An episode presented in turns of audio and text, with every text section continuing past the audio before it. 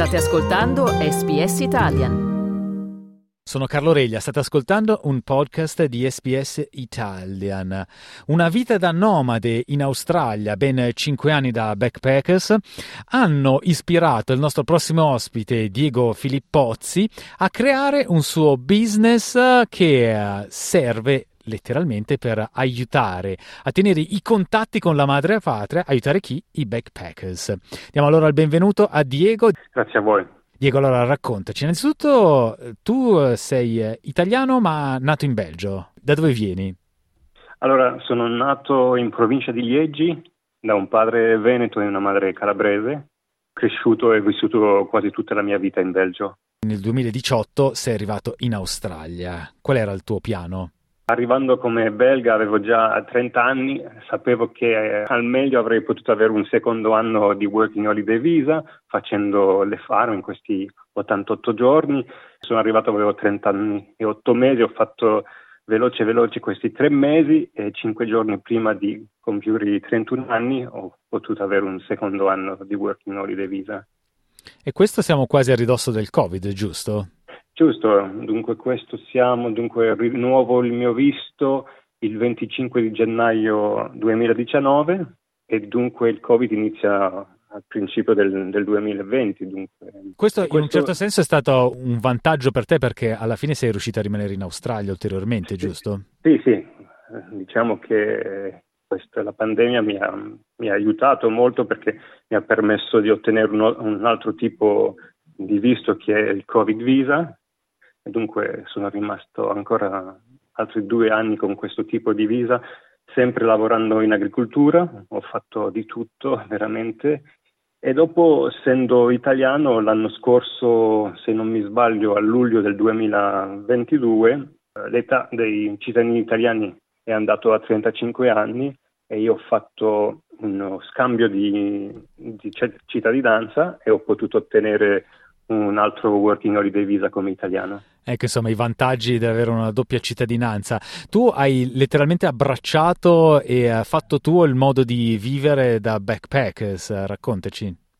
Beh, sì, guarda, all'inizio sono arrivato qua sapendo che c'erano queste regole di dover lavorare in agricoltura per poter rinnovare il visto.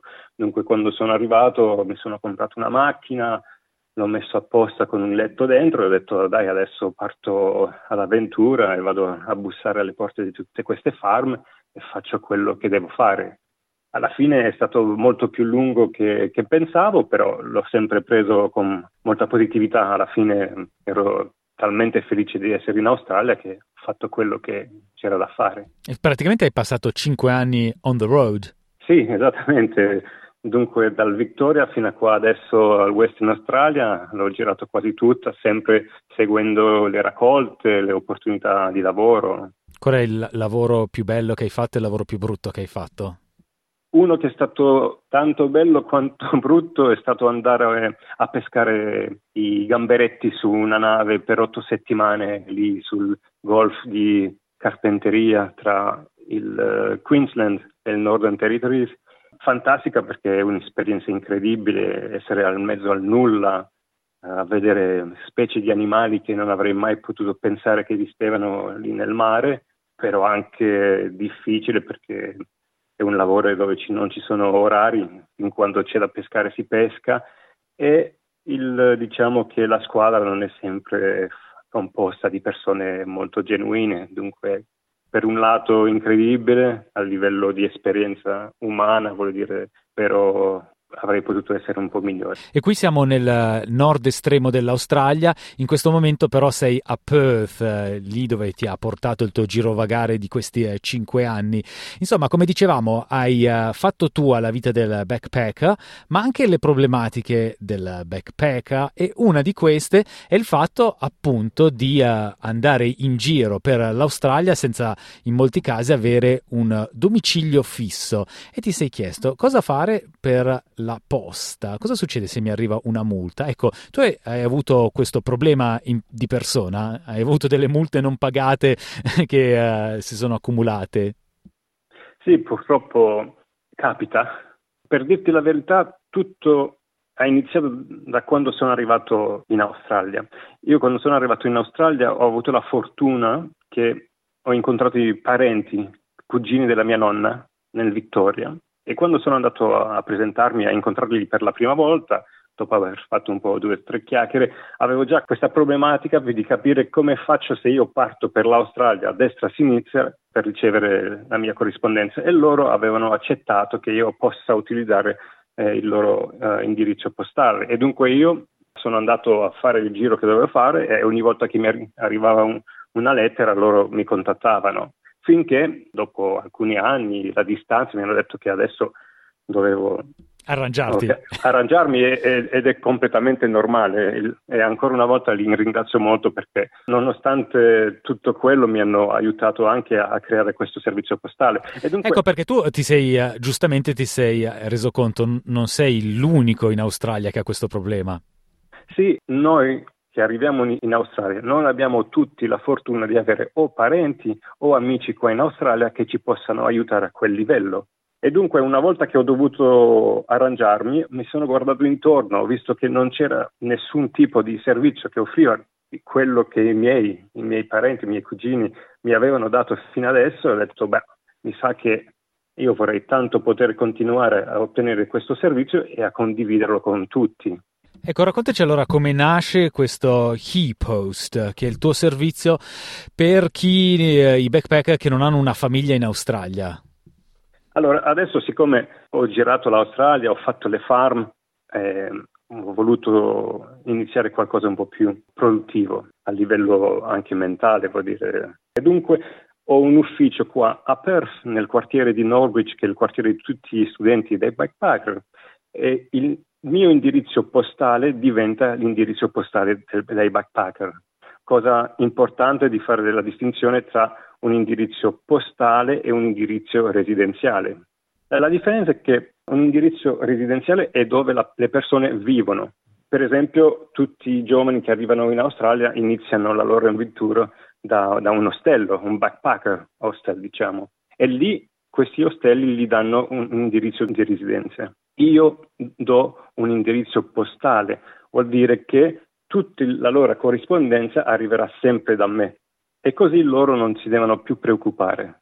Dunque io offro un unico indirizzo postale in Australia e ricevo sempre tutte la loro corrispondenza. Insomma, fai quello che facevano con te zii e cugini, prendi la corrispondenza e poi la smisti. Sì, Ma poi cosa sì. fai quando arrivano le lettere? Gli chiedi, gli mandi un messaggio? Raccontaci. Allora, prima devono accettare i termini di condizione che principalmente mi danno il permesso di aprire la loro corrispondenza.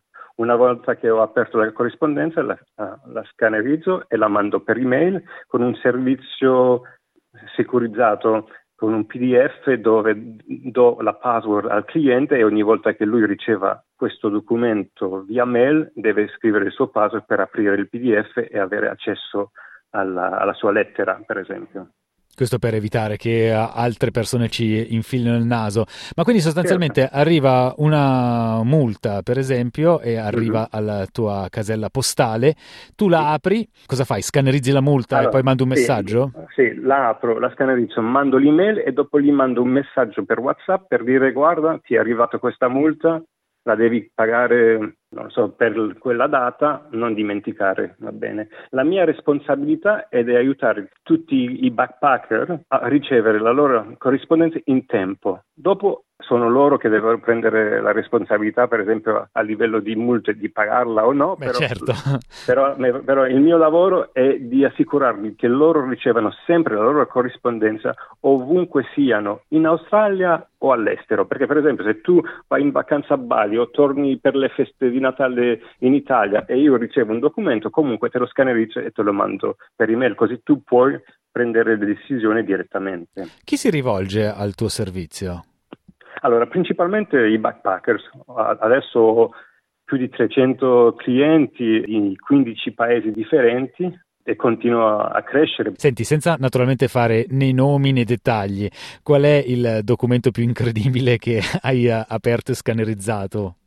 Ah, guarda, per adesso direi le multe perché vedo, a volte vedo i, i prezzi delle multe e dico Madonna, ma se no non ho ancora avuto brutte brutte sorprese, vuol dire alla fine o sono assicurazione della macchina o il TFN, le carte del banco, uh, la super, alcuni, alcuni risultati medici, uh, dire, la verità ricevo tutto quello che il backpacker ha bisogno e alla fine capisco che all'inizio noi backpacker riceviamo tante lettere, però dopo non ne riceviamo quasi più o pochissime, però tutte quelle che riceviamo hanno quella importanza perché sono sempre dei documenti importanti. Allora un'ultima domanda, questo vuol dire quindi con questo tuo nuovo business, il fatto che sei fermato a Perth, che la tua carriera di backpacker è finita e quindi ormai sei stanziale? Sì, allora finalmente mi sono, mi sono... Hai messo la testa a posto? No, beh, voglio dire, alla fine la testa a posto l'abbiamo sempre ed è quello anche il slogan del mio business, è che siamo spiriti liberi ma coscienti vuol dire che noi possiamo essere viaggiatori, amare l'avventura, però stes- nello stesso momento essere persone consapevoli, essere persone che han- hanno la testa sulle spalle, come diciamo. E dunque adesso che ho finito la mia avventura uh, come un backpacker, ho deciso di aiutare i backpacker a avere una bella esperienza in Australia a livello postale. E alla fine non è che io non vendo una, una casella postale, io vendo veramente una pace mentale, loro sanno che c'è qualcuno che, che si occupano di loro a livello postale. Diego Filippozzi, grazie per averci raccontato la sua storia e il tuo nuovo business. Una buona giornata. Grazie a voi, buongiorno, ciao. Volete ascoltare altre storie come questa? Potete trovarle su Apple Podcasts, Google Podcasts, Spotify o ovunque scarichiate i vostri podcast.